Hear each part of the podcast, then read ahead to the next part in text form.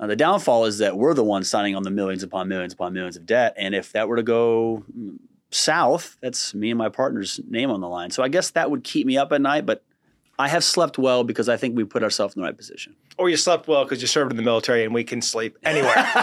that's that's fair. Welcome to the Veteran Led Podcast, where we talk with leaders who use their military experiences to develop great organizations and continue to serve their communities. So let's talk about your military experience. You have a unique experience. You thought you were going to do one thing and, and, did something else. A lot of us have the joke about the recruiter lying to us, but that kind of happened in your case. It did. Uh, the the phrase "needs of the army" is something I learned pretty quickly. I throughout uh, ROTC, which I did during law school, I was, I was kind of a guinea pig. So they had not really, they didn't know how to treat me as an ROTC student in law school. Of course, I was the only one. It's me and a bunch of undergraduate students. They didn't really know what to do with me. And they did say they could get me into law school, sorry, get me into being an attorney for the military. JAG so, officer. JAG officer, which of course is the only reason I would want to do it because I'm in law school. So why would I? Um, graduated law school, passed the bar exam, and they said, that's great but we don't really need an attorney right now. We actually need a quartermaster officer. We need some uh, or, or, logistics officers uh, more in the Pacific arena. And so they stationed me out in Hawaii. There's a silver lining. I had to live in Hawaii, but I also didn't get to be an attorney, which is unfortunate. And then eventually you did get to be an attorney, but you left that for a much more lucrative and rewarding uh, profession as, as, an entrepreneur. So tell us a little bit about your involvement in real estate. Because a lot of veterans that deal with real estate think of it from the perspective of, oh, every duty station, I'm going to buy a house and that's going to be a great investment. Or I'm going to use my VA loan to buy an investment property, which they shouldn't do. But tell us how you first got started and then whether you use some of those military benefits uh, to, to build your company. Yeah. I wish I knew what I know now. Uh, I, I would have purchased a place in Hawaii and I'd still own it and I would be renting it out right now. I didn't I didn't know at the time. I was kind of I didn't have the the breadth of knowledge that I, I do now. If I were if I could restart it, if I was in the military right now, I would do exactly what you just said. I would buy a dude I would buy a a rental property at every single duty station. I'd live in it, of course, while I was stationed there. And then if I moved on, then of course you could rent it out. You, you talk about the VA loan. I did utilize the VA loan for the first house I ever owned, but that wasn't even until I was out of the Army. Um, you know, they don't like it if you use it on investment homes. However, if you buy it to buy a home you're living in, which is tying back into uh, having one at each duty station, uh, you buy it, you live in there, so no money down. That's a great part about the VA loan. Typically, one of the best interest rates you can get. You live in it, and when it's time to leave, you're allowed to rent it out after you live there. I think they say you, they want you to live there for a year. But regardless, if you've lived there and you're an owner occupier for at least a year and you move duty stations, you can go ahead and rent that out and you can use the VA loan again on the second home. Uh, there's limitations on the maximum amount of uh, the VA loan you're allowed to use. However, if you've been there for three years, you have a good chance to refinance it, put it into traditional debt, and use the VA loan on the next one. So it's something I wish I would have done, no doubt, especially because I'd have a place in Hawaii right now and that is the real estate at, at, at, the ground level. But I want to take you up to 30,000 feet and talk about your companies right now that deal with real estate and other things real estate involved. Tell us about your companies, Chris. So our main company, uh, it's an equity company. It's an investment company. It's named Leavenwealth Capital. Um, actually named after an intersection where we met, uh, where I met my business partner, and it's also it means to raise your wealth. That's the purpose of Levin Wealth. Leaven raise wealth, raise your wealth.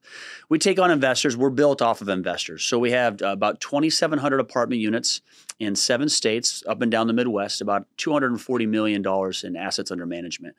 And what we do is we allow um, partners to come in with money and we'll go and we'll buy apartment units and we'll all partake in the investment outcome together. Those investors are passive. So our clients, if you will, we call them partners, we have a chance to actually help them by getting into real estate, owning the real estate. So this isn't a REIT where you don't own anything and you're just hoping for small dividends. You literally get the write-offs, you get the ownership, and they bring in their money and we take down the property together. That's Leavenwealth Capital uh, about nine uh, people, nine employees that are a part of Leavenwealth Capital. Second company, Liquid Lending Solutions, that we're a part of. Uh, it's a money lending uh, business. So uh, a lot of investors need access to quick cash, right? So uh, when I back when I used to buy single family homes, one of the most important things is to have money accessible within hours because then your offer becomes the most popular and the most strong offer. If I can say, hey, look, I know you want three hundred thousand dollars for your home, I'll give you 250 and I'll close in 72 hours. 250 probably was a little scary for them to hear. When they heard in 72 hours they might have 250 in their pocket, that provides them a little incentive to sell you the property. We lend to the people who are offering 250. We lend to investors.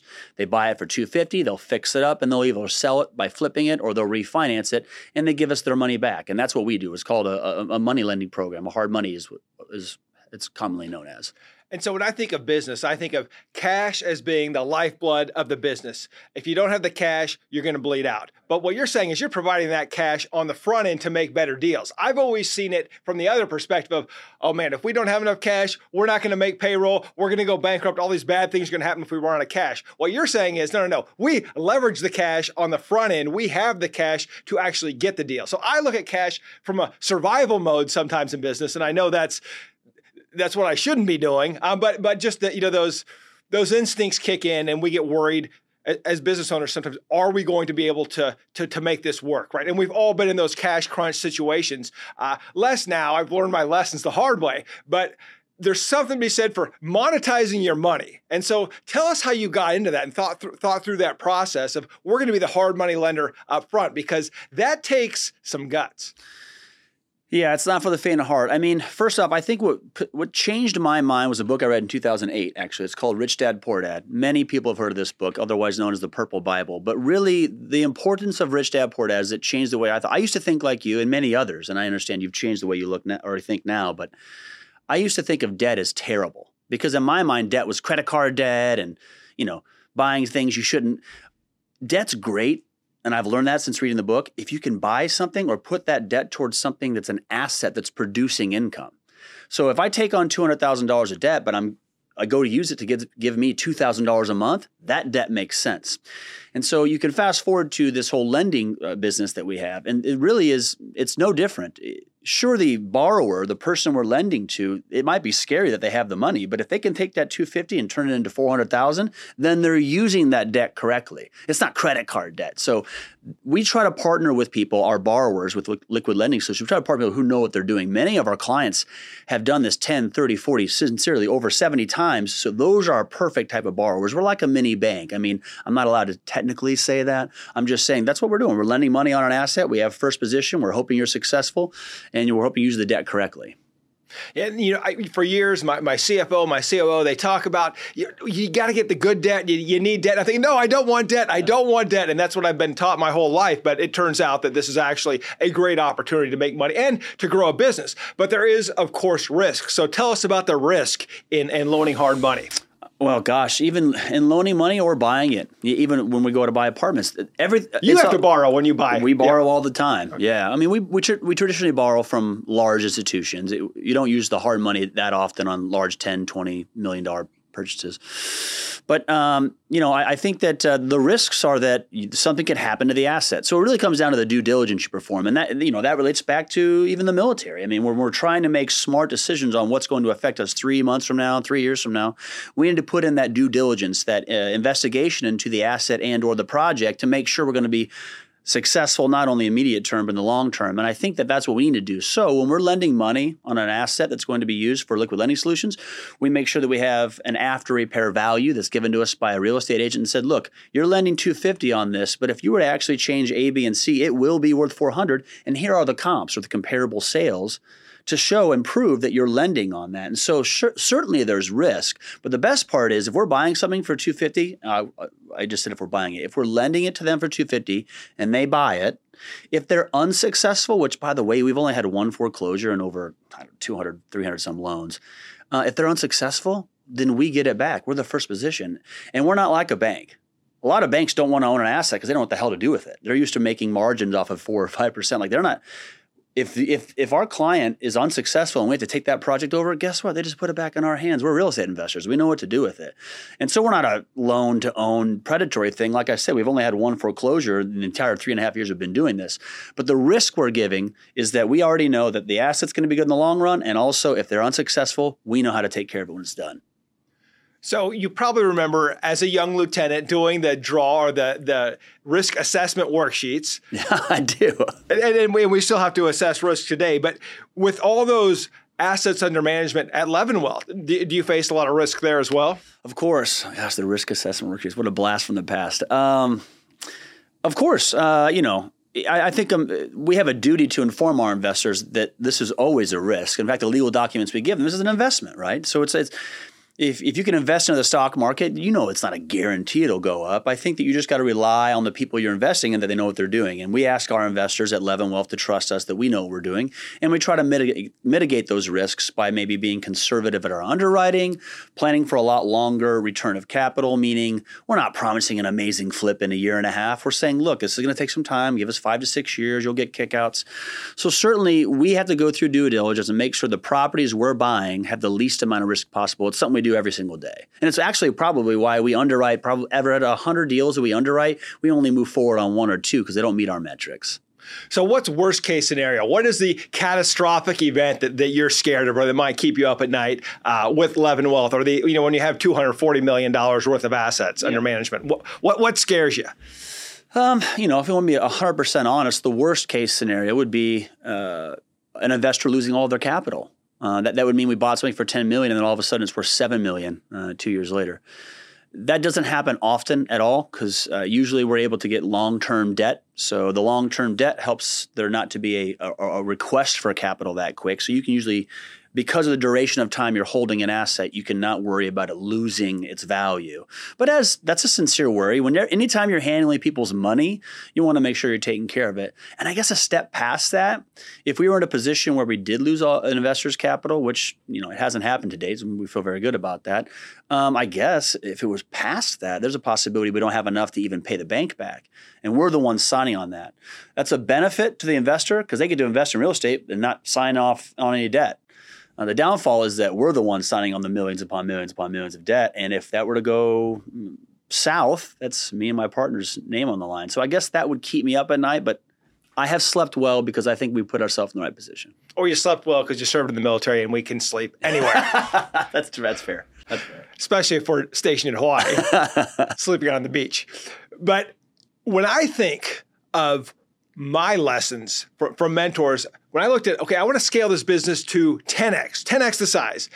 And I, and I this mentor said, okay, this is everything you need to do. And the cost, and I thought, oh my gosh, like I, I could never do this. This is too much risk. He said, John, it's not like you're selling a product. It's not like you have a factory. It's not like you have all these sunk costs. You have a services company. And so the reality is that in services companies, when things go south, you have to cut headcount but it's not going to kill your company the way it would be if you owned a fidget spinner factory, right? Where all of a sudden the product you have nobody wants it anymore, and you have all these you have all these sunk costs. So, looking at that scenario, how how would you compare your position to that, where you have these assets, this real estate, You've paid money for it. It's going to continue to cost you money. But how do you look at that from the perspective of continuing to grow it? So I imagine you want to get to probably a billion or more in managed assets. So as you look at 10xing where you're at, where's the, the fear point, the terror point, where it's like, oh my gosh, like we're going to outkick our coverage. I can't, I can't imagine everything we're going to need and all the risks we're going to take on to get to the next level. Where is that for you?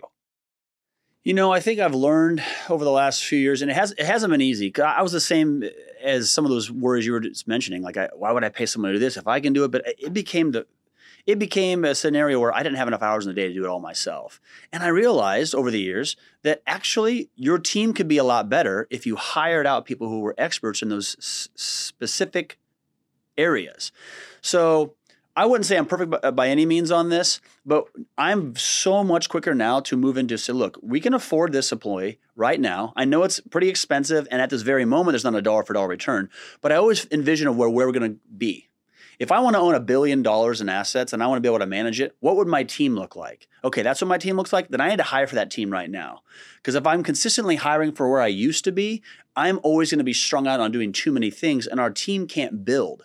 It's the same reason you develop like SOPs in the Army you might have a change of one or two employees or maybe a lot, but you need to plan for what does this look like when you're larger and larger and larger? If someone comes into this position and they need to take over, do they have an SOP? Do they have standard operating procedures that can actually help them get through this? And that's the way we look now. We're building SOPs and we're actually hiring for what would it be like in five years if we were this size, because that's going to help us get there instead of learn by failing, learn by failing, which I've done that as well. But I think I'm quicker now to just hire to where I want to be in the future. Yeah, and I've learned hire ahead. If you want to be there in five years and that person comes along today, hire them. They may not have the same value today that they're going to have in five years because you're not big enough to give them what they need to really grow the organization, but they may not come along. And use, having those networks, as you know, is, is invaluable because you know who those people are. And I just sit there and wait, almost like an ambush. I'm waiting for that. My stars, I have a list of people I want to recruit to my team. And when the moment comes and they are at a crossroads, because we're all there. Like when we've worked for somebody else, we've all said, even in the military, I don't want to stay in uh, maybe yeah. now's the time to get out, right? We, everybody's had the thought about getting out. Even the people who've stayed in for 20, 30 years, there have been periods of the career, maybe coming back from a deployment or another a bad leadership experience, like I'm out. And then we stay in. But but but the truth is, in the private sector, there are tons of people like that who who have a bad day and are thinking about other options. And you have a small window mm-hmm. to reach in and pull them into right. your organization. And if you don't do it, you're going to miss them. And and you're not going to see that opportunity again because these stars are never looking for a job. Yeah, that, we did that with our director of finances. We uh, his name's Mitch Hagan. We actually he worked at Frankel Zachariah, a CPA firm, a large CPA firm right here in town, and he was helping with all of our books and our our tax returns and everything. He's a CPA. Well, we actually hired him and we weren't at the time ready to hire him. We, did, we weren't financially set up to hire him, but we knew we needed somebody like him on our team. So, like you said, he was on that list.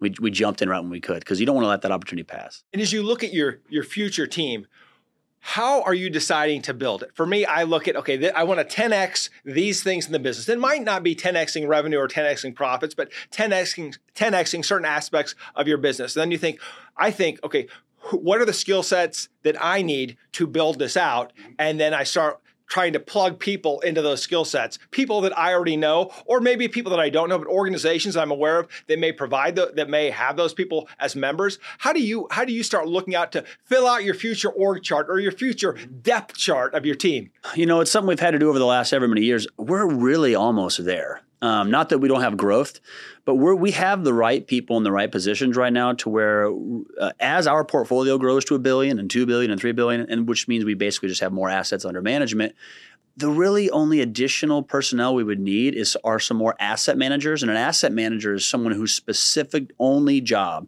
is to take care of the asset. They're on weekly calls with property management they're doing site visits to make sure we're implementing our business plan. And as you get more and more doors if you will you're going to need more and more asset managers. Other than that we're pretty locked down as far as finances are concerned. Uh, the one item we may I know that we'll take in house right now, and we've been looking for it for about a year, but we luckily we haven't been forced to do it. Is maybe a construction manager because we are starting to get into the development space, and we're inching into that. We're going to be smart about it because we're taking care of people's money, but maybe having somebody on the team who has some construction background that can help us uh, underwrite these ground up developments. That's about really it. Other than that, our team's pretty solid. I'm I'm pretty happy to say that. Do you use any of your military leadership experience to pick the team and develop the team? I feel so. Yeah, I, no question. Um, other than saying yeah, which you're, you're, supposed to say yes in the military. Uh, I, I think that I I like to hire somebody and that would just understand what their role is. Like one of the things I learned in the military was there were many times where I was smarter than a, a superior. There were many times where I wasn't. There, there, and I'm saying superior and subordinate. But there are many times where, gosh, prime example, butter bar, showing up, first day. Yeah, I'm in front of the platoon, but I'd be an idiot not to listen to a platoon sergeant. I mean, my platoon sergeant's been doing it 15 years, knows exactly what he's doing. 10 years, 15 years.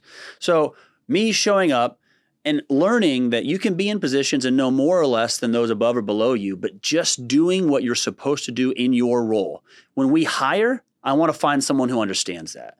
In fact, what I want to do, and Colin and I are setting it up like this, is we want people who are running our finances and our assets and our construction, sorry, and our marketing. We want those people to be way better than us and only concentrate on that. But they also need to be able to take a direction. So if they they need to understand that they may be way smarter than us in marketing, but if we tell them to do something, they need to accomplish it. And that's kind of what I learned from the military, right? All the time I was being told what to do, and I either, I could maybe ask some questions to make sure I implemented what was being asked of me. But it really is the ability to take direction and know your role. And I think that's really something important that we looked at when we're hiring somebody. We need to make sure somebody's smart, assertive, but is willing to take direction. Now, to hit you on the cross examination, you previously talked about wanting to hire the SME, the subject matter expert. And now we're talking about someone taking direction. So, given the choice, who do you choose? Do you choose the person who's better at taking direction, or do you choose the subject matter expert? I, oh, well, I'm going to take the taking directions person with the caveat that of course they have to have some experience in the role. They can't just be really good at following orders and have nothing have no idea what they're doing. But if you have someone who knows everything but is unwilling to listen to either their colleagues or superiors, then there's a lot of there's a good chance you could go off the rails. I mean, if I'm trusting an asset manager to take care of a $40 million asset for me and they're only doing what they think is right and not asking us or not implementing what we know, then that could actually end up not only could the asset fail, but now we're not even applying our experience and knowledge and the outcome that we want to this asset that we told the investors we would. So I think it's way more important to find someone who will follow direction. Now, that does not mean head down, no questions asked. In fact, if you don't ask questions, then that's not somebody I want either. I want some feedback. I want some give and take a little bit to make the right decision. In the end, it's my decision, but I need that subject matter expert. But in your hypothetical, someone who's a genius who doesn't listen to anybody, or someone who's pretty damn smart but is willing to take some some direction, I want that person. In your best hiring scenario, is it better to build the team member or to buy them? Do you want that expert who's already been where you're going? Or would you rather have that junior leader with a ton of potential that has some experience, but is not yet a subject matter expert? I think it, that's a great question. I think it depends on the role, right? I think it would have been uh, not smart of us to try to build the mind of a CPA and our director of finances. Oh, I, I, I got this buddy over here. He likes numbers and he knows how to do books. And over time he can become our director of finances. I think that's a pretty serious position to where you should hire someone who's already qualified. So we hired someone who's already qualified. If you're talking about um, perhaps an asset manager or uh, maybe marketing, but if you're talking about a position that they can learn that position, uh, certainly by watching us do it, I I've been asset managing since I started, someone who can learn on the job and become very good at it, I think that's okay to do sometimes you see the promise in an individual and you say, look, they have these characteristics. We do disc tests with our employees to see what they fall. I don't know if you've heard of that or not. Uh, yeah, when I went to my battalion command school, I had to take DISC, Kolbe, Strengths Finder, all of them. Okay. Okay. So we take that and we try to make sure we, we like, you know, what their characteristics are. But if they show promise to develop in a certain area and it's not an area that needs a hardcore expertise, then that's fine because we know they have the right characteristics to build and become what we want. There are some people that need certain training, like CPA training, and that's where we'll lean into that. I know that's kind of answering your questions different ways, but now you know I find that the the personality tests can be valuable, but they're not as val- I don't I think people put too much weight on them. I once hired someone heavily off of their Kolbe, and they were supposed to be a strong fact finder. This was a low, quick start, strong fact finder. They were horrible at research. They couldn't find any facts. They were terrible. And I looked at the test. I thought the test does not does not tell the whole story, and it doesn't. It doesn't tell you whether someone's a high performer. It simply tells you what they're, which way they're leaning, how work might be easier for them. But the reality is, it doesn't tell you whether they're competent or whether they can do it well. So just because they may have a leaning toward a certain personality trait does not mean that they are going to be able to get the job done. And it has absolutely nothing to do with competence or potential. And I learned that lesson the hard way. Yeah, I, I mean, look, in your scenario where you actually were able to view a high performer and know that they were successful in the role that you wanted to hire them for, that's my selection too, no question. Um, you know, using the, those tests, you're right. They're not always they're not always spot on. But uh, if I if if you you know, my old boss. Um, when he was building his law firm. That's exactly what he wanted. He would much rather have us. He hired three people I suggested, not because I suggested them, but he knew that I had seen them, and of course he, he vetted them myself himself. But he knew that I had seen, and then he saw through that how successful they were at being an attorney. And not only being an attorney, but what kind of respect do they have from the, the judges or what kind of respect do they have in the community? And if you can see that and you already know they're going to be successful at that, I don't know how much a disc test really matters. So I agree.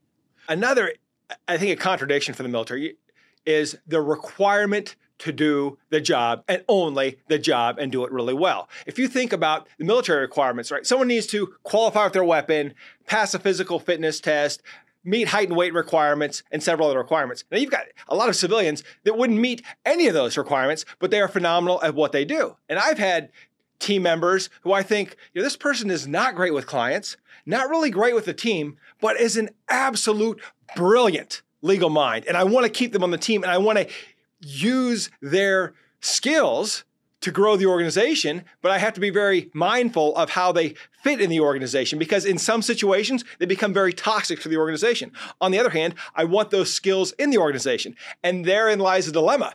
Do I keep this person on the team who I know is a genius and, and can help, but there's a emotional cost to it. There's a potential toxicity to keeping this person on the team. They're very expensive to keep happy and they're very expensive to keep away from everybody else. We, we, we all know the, the technicians who are brilliant but should never interact with people. Do you hire those people on your team?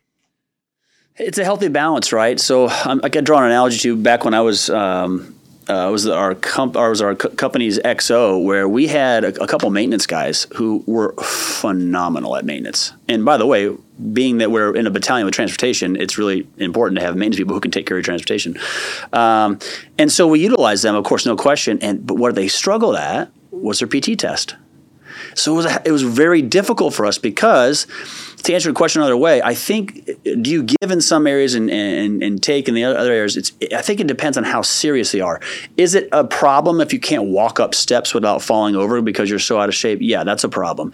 But if you're not scoring 300 on your PT test every single year and you're you're just really just getting by, a little bit of extra help is more important. But I think it's way more important to have somebody taking care of all of our transportation vehicles who may be downrange with those vehicles than it is that they can do 73 push-ups in two minutes. Like I think you got to kind of weigh what's more important. Does that does that answer your question right? Yeah, absolutely. I think we get bogged down in the administrative requirements all the time.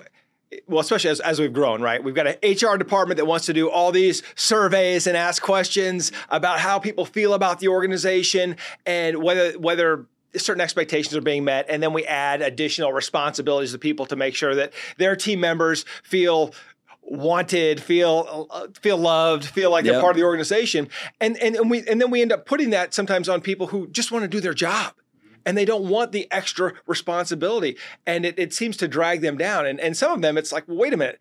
A lot of the negative comments from the blind survey, we believe are coming from whiners. So yeah, we're, we're, we're, appeasing the whiners, right? And now we're taking our high performers and saying, well, you're in a leadership position, fix this. And they say, hey, I didn't come here because I wanted to appease whiners. I came here because I wanted to work with champions. And champions don't complain about the minutia. They just want to get better. Right. So how do you how do you how do you deal with that in your organization where there are additional requirements, like you said, like the PT test, where someone may be great at a great technician, great at what they do, and what they do is so important to the success of the organization that the other minutia probably doesn't matter. But your partner Colin is at a mastermind, and he heard that you need to start doing more employment surveys and stuff like that. How do you balance that out so you make sure that your winners are doing the things that they came to your organization to do? Uh, I, I, hate explaining it like this, but it's just it's the right feel. Um, at first, when you're starting and growing that quickly, and we grew very quickly, you just sometimes you just need bodies in positions. Now, of course, you need to be make sure you're overseeing those positions or overseeing those final decisions decisions, but you just you need somebody there because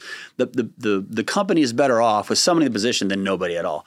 But after a while, after you get a comp, uh, a comfortable uh, cadence and flow state, you got to make sure that, in my opinion, and I I started my answer with you're going to hate to hear this answer, but it's just a gut feel, and if there's like a negative environment and a negative outcome, uh, or uh, just uh, if the feeling is not right about how an employee is approaching something, it's time to let them go. We've let plenty of people go. And they were doing okay at their job. They may have been given additional positions. We may have sent them on additional schooling or something to get a little bit better in a position. But if it was always just whining and excuses and not implementing what we asked, it's like, I don't see this ever getting anywhere. So I think what really for us is the most important, where we're at now, It'd be a different answer if we were just starting. Sometimes you're just hiring your best buddy because you're like, I need someone to be able to knock on doors. But if, if you started to build something relatively smooth, you want good attitude, ability to take direction, maybe some feedback. You just want that good attitude and that gut feel that something's right about this. And we may hit bumps, we're going to end up in the right place we want. So, Chris, what it sounds like is you've become more discerning over time. And while we may think it's a, a, gut feeling, I've learned that it may not be a gut feeling. Part of it is, well, you probably remember you had a, a commander, a senior commander, who just knew the right answer. And they'd come in and they never explained it. But as leaders, they don't have to explain it, but they came in and they knew the right answer. And I've always wondered how they got there. And then I had someone give me a book called The Gift of Fear. It was about all these people who were in situa- life-threatening situations. Either they were kidnapped or almost murdered, and they survived. And this story they told was, I got this gut feeling right before the bad thing happened. And what they figured out was that the gut feeling was a bunch of objective criteria that their subconscious could process faster than the conscious mind. So when they went back, they said, yeah, it was really weird that this guy was standing at my apartment door. He was dressed in a strange manner. He had a bulge in his pocket. I didn't think it was a gun at the time. And then when I opened the door and he r- hurried to grab the door to let me in, I felt weird about that. Sure, on the outside, it looked like he was helping, just holding the door, being polite, but it gave me a strange feeling. Mm-hmm. And then from there, obviously, the bad thing happens. And time and time again, as victims went back through and realized what had happened to them, there were actually objective criteria, red flags all along the way. But because it happened so quickly, their conscious mind could not see it. But their subconscious mind told them danger, fear, right? This is the caveman mentality. The, the saber-toothed tiger is right outside the cave. Don't go outside the cave. They felt it before they took action. I think sometimes as leaders, when we get that gut feeling, yeah we know there are a set of factors that we're processing. We just can't articulate them right now. It's always after the fact. And I'm sure you've had this where some a team member hasn't worked out, a deal hasn't worked out. At the time it seems great, but you've got a weird feeling in your gut, and then it falls through. And then after the fact, you do the post-mortem, and you're like, yeah, this was a really bad idea for these five factors that I couldn't see at the time. And of course, hindsight is 2020. You ever had that experience? Oh, many times and i think that the, explaining gut feeling the way you did is way better. Because when i explained it i didn't necessarily mean i have no idea why. It wasn't really related to anything. It was just my like innate ability to know everything about the scenario. It's more your experience a couple of those details, like you said, that your mind's piecing together and subconsciously you're like, oh my goodness, this is going on. This happened with a couple employees we've had to let go. You know, at first I was like, you know, I, I, I, something's not right about this. I'm hoping they get a little better. I am somewhat empathetic. So even with the military background and stuff, I, I still, it's not, I don't just, I'm not that quick to fire, even though I've gotten a lot better about it because I've learned that quick to fire, slow to hire is a lot better.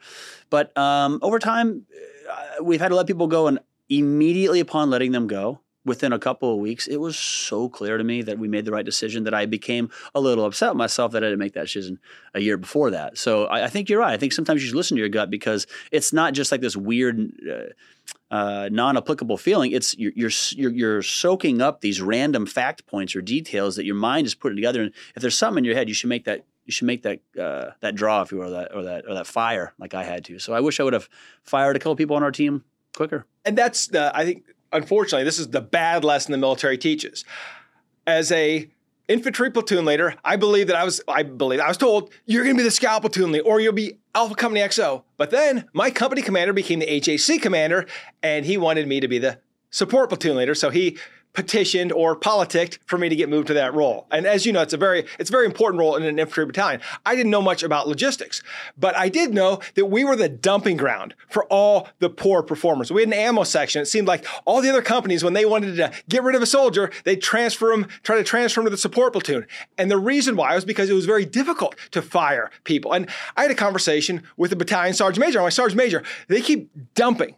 Sergeant Major, your first sergeants are dumping they're dirtbags on me because my, I had some great leaders in my support platoon, but the team members that they kept dumping in were the underperformers, the people on restriction, the people whose files were flagged. And it was frustrating because my leaders were saying, John, I deserve better soldiers. I say, then make better soldiers. Right? But it got to the point where I realized I had to stand up for my team. I went to the sergeant major, I said, Sergeant Major, these soldiers are the bottom of the barrel. I want the best.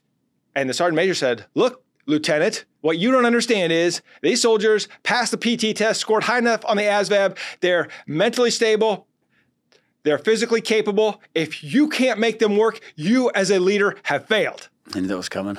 and that was garbage. These were the low performers who probably, you know, yeah, they were good enough to get into the military, certainly, and they, they cleared the hurdles to get there, but they were not good enough to get to the next level, and they were not good at the, the role they were placed in. And perhaps like you, they were promised a different role in the military, and then they showed up, and the needs of the Army directed them to another location, and now they're in a position that they're not skilled at.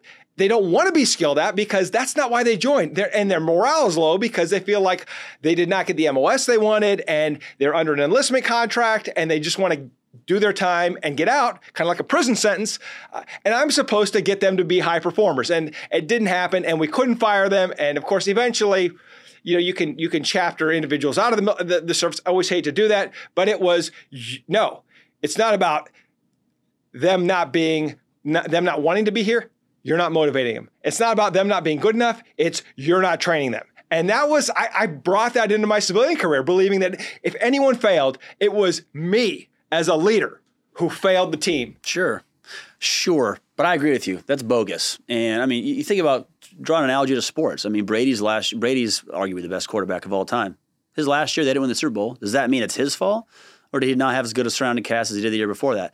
Uh, you can have the great uh, Jordan you know, he, he didn't win every single year. So like you can be the greatest at your position. And if, if you're unsuccessful or if something needs change, it's not 100% your fault. Actually, that is my beef with the military. It was so hard to get rid of people. And I understand it is somewhat life altering, but I don't, it's, sometimes it's not any different than a job. You to fire somebody at their job, they have to go get a different job. That's, I, sometimes the problem with the military is that unfortunately, people are given a hundred excuses, and it's really hard to let people go. So I think actually that's something that I took advantage of, and I don't mean to say that in a bad way. Anytime somebody loses their job, or anytime these are difficult decisions that is not easy for me to make. But I actually do think back to my military time where I'm like, I, I remember how hard it was to deal with, and I didn't go to the sergeant major. I was told the same thing you were told. Their soldiers are as good as their leader. Well, sometimes you're just a piece of shit.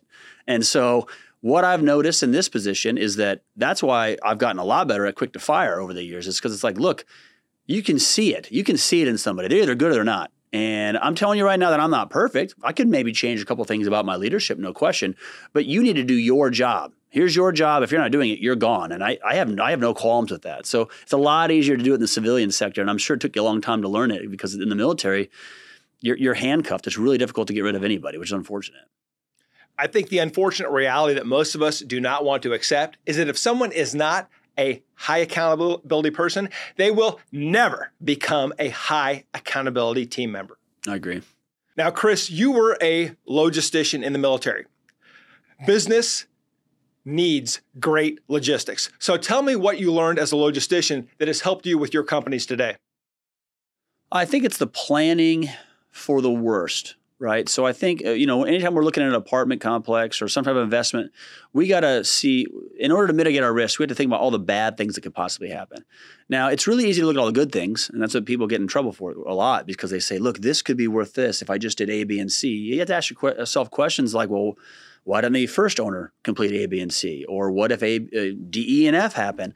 So I think for us, it is trying to. What I learned about in logistics is it's not as easy as saying I need to offload uh, a bunch of connexes over to Korea and it takes about four days and I just need to call one person to get it done and that's it. Because if everything goes perfectly, that's exactly how it's done. You got to think about the million different other things that could uh, that could affect it. Like, uh, uh is it even going to get from here down to where it departs uh, Hawaii in time? Down to we used so we were in Schofield Barracks. We, we used Pearl Harbor and we used uh, another base right outside of there. Uh, is it going to get there in time? And if it doesn't get there in time, it's now two days behind. Uh, what if it doesn't pass inspections before it leaves, which happened all the time, which is unfortunate. Probably some soldier that shouldn't be there who just walked through and checked the boxes. So you have to backwards plan, I guess, is one thing I learned. No question. You have to think about here's where I want to be. Let's build in all of these things that could happen expect them to happen and make sure that you're approaching it as if they will happen. I know that's general, but that's so important. So, for example, uh, when, I'm, when I'm underwriting an apartment complex and we're saying, look, it could be worth this amount today if we raise the income to this. And, and if you look around at other apartments that are this size in this area, the, the income is this today. So income is X. We want to get there. We know we can because all the comparables around there are already at X. We give ourselves three years to get to X. Some people make a mistake in this space where they're like, oh, it'll only take me a few months to get to X. I mean, everybody else is doing it. And so we're getting to X in three years. And what that does is that builds a conservative timeline for a lot of things to go wrong and before we even get to where we want to be. And I'm hopeful that answers your question of you need to think about all the bad things that could possibly happen or the more troubling or uh, time consuming uh, aspects and make sure you plan for those so that when they come, you're not surprised. If they don't come, you, you meet or beat your subjectives or your objective. Got to have the contingency plan. Yeah, that, that's a way faster way of saying it, more succinct way to say it. All right, so let's go to the after action review. In the after action review, we talk about three examples of great leadership and three examples of poor leadership. They can be leadership examples that you set, or they can be your failures or something you observed in the military or in the civilian world. So, Chris, let's start with your top three for the after action review. What went well? Um, what went well? Uh, I think that uh, instilling hunger in our in the people that work with us. I mean, one of the most important things for us is obviously now that we're this big, we want to hire someone who's very good in their certain position. But you need that hunger, you need that drive, that tenacity to do something, whether you're told or not. And we only want to surround ourselves with people who can do that. And I think we've actually done a pretty dang good job of that. Okay, you said instilling hunger. Uh, you know, John Morgan is in his book, You Can't Teach Hunger. I, I think I, I, agree with the premise. So when you say instilling hunger, do you mean installing people in the team that have the hunger? That's what or, I mean. Okay. Okay, because I was gonna say if you can build hunger, I gotta, I gotta, I gotta hear this.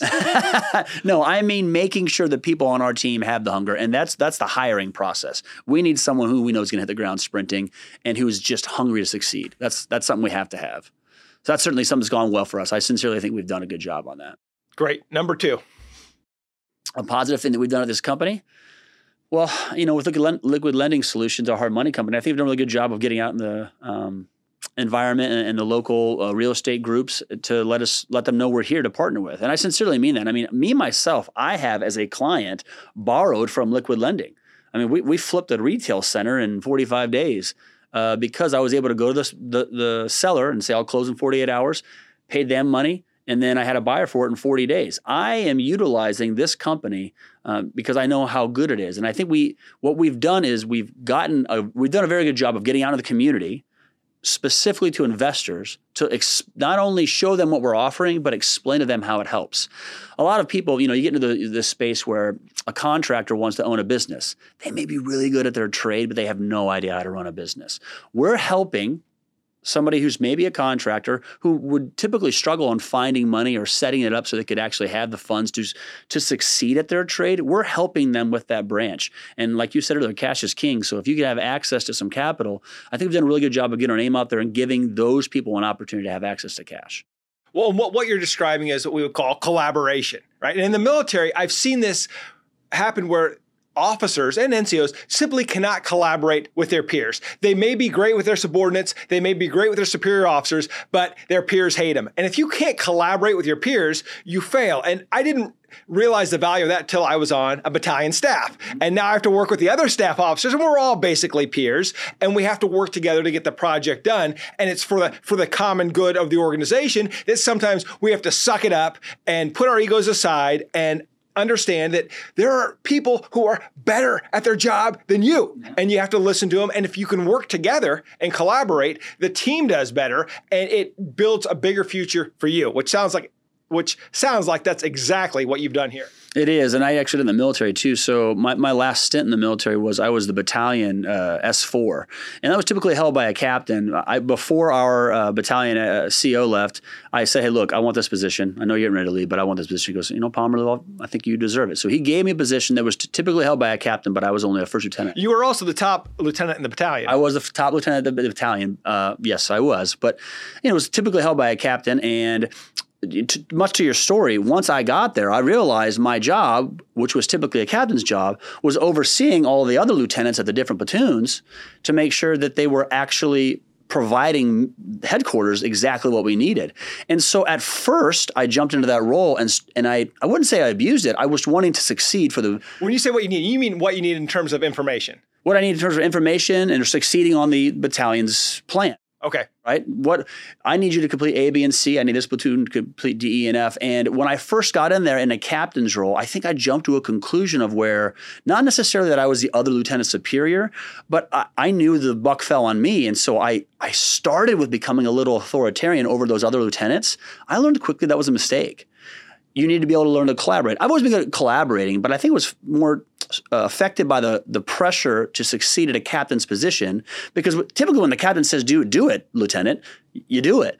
Whereas my colleagues were like, oh, Pomerleau, let me, I have to do A, B, and C. So it was more important instead of me flexing about my position, it was more important to say, look, I've been in your position, uh, first lieutenant, I'm a first lieutenant, I get what you're doing. Let's collaborate on making sure the end goal is accomplished. So I learned that the hard way because I, I wouldn't say I was trying to flex, but I was more trying to make sure I accomplished something and I tried to use a superior position to accomplish it instead of collaborating. So that collaboration was, was huge to your point. All right, that's two. What's the third one? Uh, I think this is a good thing. Uh, one of the more frustrating things for me in the military was you could be the greatest at your position or the worst at your position, but you get paid the same. And uh, look, I understand that as you la- you stay in it longer and longer and longer, you, you, have a better chance of getting promoted if you're if you're good. But when you start those first ten years, and I wasn't in for ten years, but I looked around me and I saw some dirt bags. And what bothered me is that I always had that hunger. And this is not a military thing. This is everywhere. This is every company. You're going to look around. You're always to see dirt bags. What I learned, what I'm saying is a good thing. So this is a positive. My after action review is I learned. You're Chris. You've been given a gift. At, you, you learned a lot of great leadership aspects in the military, and now you're in the civilian world. You have the ability. If you're going to perform well, you're going to do well. Your, you hold the future in your hands. That's actually why I left my first law firm. I got second overall attorney in the entire country. At that time, it was in 33 states. It's been more now. And I'm not, it doesn't mean you're the smartest attorney by any means. You met every single metric and you did it better than everybody except for one other person. I got that accolade. I got a $10,000 bonus and a pat on the back. And I'm like, why the hell am, why am I here? How could I make the company more than anybody? And out of the entire country, we're talking about hundreds of attorneys. I got number two. I worked my ass off and I got a ten thousand dollar bonus. Like this is a waste of my time. So I knew immediately from the army, I was like, I'm out. I can't be a part of a program like this. I should be rewarded for how I'm actually performing. So I went to a firm that did exactly that. And so I would say that's a positive thing that I took is learn that it's great. It's it's better if you're if you're a hungry individual, it's better to put yourself in that position to where you're actually reciprocated, you're, you're rewarded for that that hunger. And, and as leaders, we want those hungry team members. And you're absolutely right. I mean, I can think of there's the we hire veterans we love to hire veterans but the reality is we can't hire every veteran because there are the e4s that stayed e4 for eight years for a good reason or they made e5 and kept getting demoted back to e4 but then there's also the officers who made o4 who never should have made 04 but they played the game right and they they, they were conservative in their approach. They never got in trouble. Uh, they never took risks, and they just kind of floated uh, to the next promotion, but they lacked the backbone, they lacked the intelligence and the potential to be in that position. And eventually they washed out. But the point is, just because someone served in the military doesn't mean, uh, no, look, we love to hire veterans. And the best veterans, in my mind, are the best team members and we want to hire as many great veterans as we can. But not all veterans were great performers. And just because someone's in an organization does not mean that they are great. And I've hired people from great organizations with high expectations only to learn that, yeah, they were probably the dirtbag of that. Yeah, they're in a great organization. But the reason why they're available now is because they were a dirtbag in that organization. And I'm sure you've experienced the same. Sure. So let's talk about the three examples of negative leadership. Yeah, most certainly. And uh, there was lieutenant, there was in our battalion who I showed up and you know, you show up that first day as a butter bar and you're like, what am I to do? Right? It's all day. You, you, just got back from training for four months in Virginia with a bunch of other lieutenants. It was basically just a big frat. You're not, you're learning what to do, but you're not leading anybody. You show up day one, you're expected to stand up in front of a bunch of soldiers and command respect. And unfortunately for me, there was a lieutenant in our battalion who I, I watched, uh, and I and at first I thought was going to be somewhat of a mentor, and I quickly learned he was disrespected by everybody. Um, he instead of instead of building uh, a rapport and a and a demand for respect in his position, he thought that he deserved it when he had a difficulty looking internally to realize you've been a, a lieutenant for five years. Like you're not going anywhere. Uh, you've been uh, you've been medically injured like every other month. Like there's a, the reason you're not respected is that you have the balls to look at your, your a couple of your E2s who are struggling on their PT test when every morning you show up in socks because you don't have to do your PT test. You're not doing anything. You're hurt. So how can you demand something out of them that you're not doing yourself? And so I learned very quickly, like, look, if you want it done, you better show them how to do it from the front. And that's why when it came to these difficult rock marches or whatever, I was always making sure. Sometimes I didn't want to be there. It's tough, but if you expect anybody to do it, you better be able to do it yourself. And seeing that not done by a lieutenant and seeing that how that was actually viewed upon by everybody uh, was a great way to show me how not to act. Yeah, that Five years as a first lieutenant tells you something. Four, four maybe, but too long. There are a lot of people that take seven years to graduate college. They're called doctors. That's Chris Farley. oh yeah, yeah, and Can't- Dumber. I can't, no, yeah, or, I can't remember uh, the movie, but yeah. Tommy Boy. Yeah, Tommy Boy. All right, so two more. Yeah, uh, the first firm I was in, um, there there was an attorney who was uh, who was higher up, um, and they they didn't build that respect. Uh, I'm trying to you know walk on some eggshells here because, but but I can give an example of that. they were in a position just like in the military that deserved the respect. One of the good things for me is that I knew whether I wanted to or not, I needed to give position to that position. It's just like you're in the courtroom, right? Uh, I'll be honest right now. There are there are there are judges I've been in front of that I had zero respect for. They, they got that judgeship the same as a colonel might get a colonel position, the same as some CFO might get a CFO position. Sometimes they're great at what they do. Sometimes in the right place, right time, they may be a dirtbag. And I think that about many positions.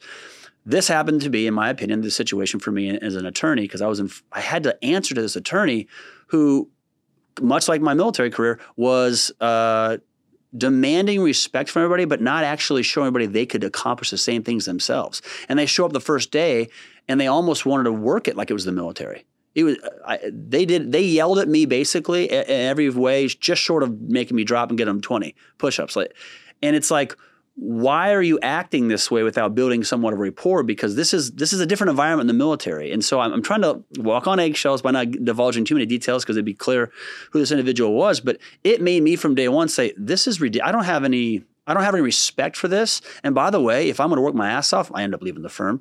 But if I'm going to work my ass off and that's the position I'm going to take, like this is not the the, the program I want to be in. And I understand that, that that relates a lot to the first detail I gave you. But again, if you're in a leadership position, it's more than just who can bark the loudest. It's can you lead? Can you show them you can lead? And can you be there to give them the to give them respect they deserve so that they actually uh, show your respect in return. All right, and number three, the final one. I mean, here's something that, I, uh, that would be negative about, about myself, actually. I think when I first started in the civilian world, building a business, which was new to me, I was a part of college athletics. So I fit into a program already built for me. I was a part of the military, so I fit into a program that was already built for me. And then my first firm I went to, it was hundreds of attorneys around the country. I built into a uh, platform that was already built for me. And then when I started my own business, I had to do everything. And one of the things that if I look back on that I think we're very good at now that I didn't do a good job at right away is that was my opportunity to only surround myself with people who I thought were the greatest. And at first, we surround ourselves with people who could help us get the job done because we're building a business and we're growing quickly. And it, it, it's somewhat understandable. You're not going to have all the best people ever at your beckoning call when you're building a business and you're new. One of the things I could have done better, which is certainly behind us now, is I could have uh, been a little slower to hire and a lot quicker to fire because we learned through time some issues. Uh, I wish we would have done it quicker. Um, it, same same breath to, to, finish that is also to tell that individual. One of the things about good military is these AARs or whatever they are, where you have a chance to sit down to an individual and say, "Look, these are the good things you did, these are the bad things you did, and this is what I want changed." Um, one of the things I learned is I stopped doing that when I left the military, and the problem with that is you may have an individual who's good or shows some guts or shows some hunger, but if they never know what they're doing good or they're doing well or what they're doing bad, they're not giving them a lot of direction as a leader. And I can tell you, even though I may, maybe have should have been quicker to fire, one of the things I didn't do right away, which are doing a better job now, is making sure that each person knows how they're producing, how they're performing, because that is the only clear way we can all see what's all on the table and see if they're accomplishing their goals or not. Yeah, you've got to have. I found you've got to have both KPI and objectives. You've got to have the metrics, but also what are you going to get done this year? Like, let's have a real conversation about what you are going to do this year to move the organization forward. Here are your metrics, and this is what you have to do to to justify your paycheck. And and here's what above and beyond looks like. But I've also found that then you want to give them some reach goals, some really stretch to help the company achieve these objectives, because this is where you're going to advance. And I think that as a team, eh, well as the boss, you have to make sure that you are giving a bigger and better future to every team member. And if you don't, the good ones are going to leave. If they can't see a bigger, better future with you, they will find it with someone else. And I will tell one of the things you said that this is, you know, this resonates so well with me because this is where I really struggled my first couple years out of the military was I had a phenomenal team. You know, my infantry platoon was the best platoon in the battalion. And showing up at 5:30 every morning, I was excited to be there because my NCOs were pumped up, they were ready to go, and we knew that our mission was important and we really wanted to develop every member on the team. It was just, it felt like being part of a championship team, and I love being part of it. Then I get in the civilian world and not everyone on my team's a champion. And sometimes I'm hiring whoever I can afford. Mm-hmm. And then it's, I, am I'm, I'm wondering, why don't I have this championship team? Why am I not happy with the team? Why am I not all pumped up to go into work every day like I was when I was a young infantry lieutenant? And, and the reality was, I didn't understand that it was my responsibility to hire the absolute best, to find those individuals who were hungry. And if someone didn't fall in line with the core values or didn't want to be there, well, then it was my job to help them find a better future somewhere else. Mm-hmm. But I really, I really struggled there for yeah. years. Yeah, and, well, same story. Same story. It's, it's tough because when you're in your position in the military, you weren't necessarily the ones making the decisions on placing those individuals there. Like you weren't really in charge of who your you you certainly had some say, but who your NCO was, your your platoon sergeant was. Like you had some say, but that was made at a lot higher decision. So you kind of were given who you have and you need to succeed. You lucked out because obviously you're a great leader and you built a great championship team in that platoon, but like it's so different than the civilian world where you show up, you're in charge of building that team, period. You're literally hiring the platoon sergeant of your company. You're literally hiring the squad leaders. Like it is your job. And that took me a little bit to learn. Yeah, absolutely. Now, finally, Chris, uh, you have a podcast as well, the Keeping It Real podcast. Uh, tell us where people can get a hold of you. So, uh, is our, or liquidlendingsolutions.com is our website. Uh, we do have a, a, podcast, Keeping It Real Estate with Chris and Colin. So that's a, that's a podcast we like to bring on. Of course, we talk about real estate, but believe it or not, we have a lot of entrepreneurs. I mean, John, you were on there and, and you, you know, you're on the real estate sector. I'd say it's more 70, 30, 70 entrepreneurials, leadership, motivational type stuff, and 30% real estate. I think it's great for people to listen to. Um, they can also find us on, or me, me on LinkedIn or Instagram, Facebook, um, any of those social media platforms. And, reach out to me, chris at leavenwealth.com. I'm always willing to converse, talk about what I've learned, uh, investment opportunities, and um, always willing to help. Thank you, Chris. Thanks for being on the show. This is, I'm sure, going to be valuable to several veterans, not just those who are thinking about the VA loan and and uh, maybe some of those duplexes that they bought that when they were active duty that now they're they're, they're trying to unload or figuring out how they haven't monetized them. Uh, but more importantly, looking at a bigger future and an opportunity. And one of the mistakes that a lot of us make when we have our businesses, we're, we're thinking about the fight in front of us, and we're not thinking about the future fight. We used to have a section in division staff called FUOPS, Future Operations, and with the real estate. Now I know there's really no such thing as passive income, but there is a way where you can invest in real estate, make a smart investment, and it can actually build your future and build uh, build wealth in a way that doesn't require as much active participation as building a business. And, and obviously, you're the person to talk to about that. Thanks so much for coming onto our show, Chris. It's always great to have SMEs, but more importantly, SMEs who actually served in the military and understand real leadership. Thank you, Chris Pomerleau, for coming on to Veteran Led. Thanks for having me. I appreciate it.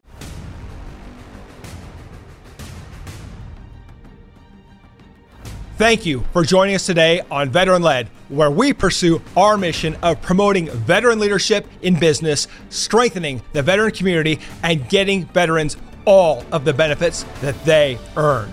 If you know a leader who should be on the Veteran Led podcast, report to our online community by searching at Veteran Led on your favorite social channels and posting in the comments. We want to hear how your military challenges prepared you to lead your industry or community, and we will let the world know. And of course, hit subscribe and join me next time on Veteran Led.